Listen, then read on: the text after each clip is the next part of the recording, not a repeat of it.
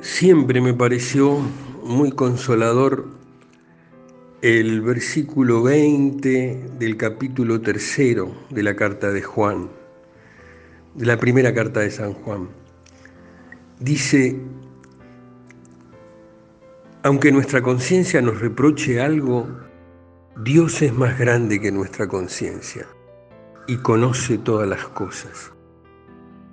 Qué maravilloso esto, ¿no? Porque nosotros somos culposos. Nosotros necesariamente tenemos una culpa, una culpa psicológica a la que no podemos huir, no podemos evitar. Hay una culpa, siempre hay cosas que nos hacen sentir deudores de tantos. Por otra parte también está la culpa moral. Es decir, la, la, culpa que sentimos por haber obrado, por haber obrado mal, no simplemente la culpa psicológica.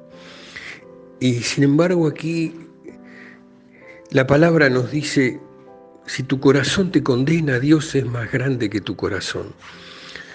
La misericordia de Dios es mucho más grande que la nuestra y aun cuando nos reprochamos o nos decimos cosas, él está dispuesto eh, a ser más grande que nuestro corazón, a, tener una mirada más grande y más abarcativa que la que tenemos nosotros. Por eso tenemos que tener una confianza ilimitada en la misericordia de Dios. Él nos quiere y nos puede perdonar mucho más allá de lo que nosotros nos imaginamos ser queridos y lo que ni nos imaginamos necesitar. Y esto va a probar, como dice Pablo, la anchura y la longitud, lo extraordinario del amor, del amor de Jesús.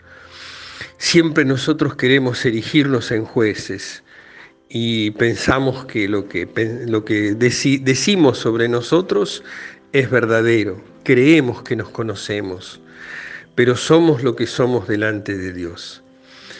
Podemos pensar, bueno, somos lo que somos delante de los demás, como nos miran los demás, o somos como nosotros nos miramos, pero somos lo que somos delante de Dios y Dios nos quiere y aunque nuestro corazón nos condene, Dios es más grande que nuestro corazón.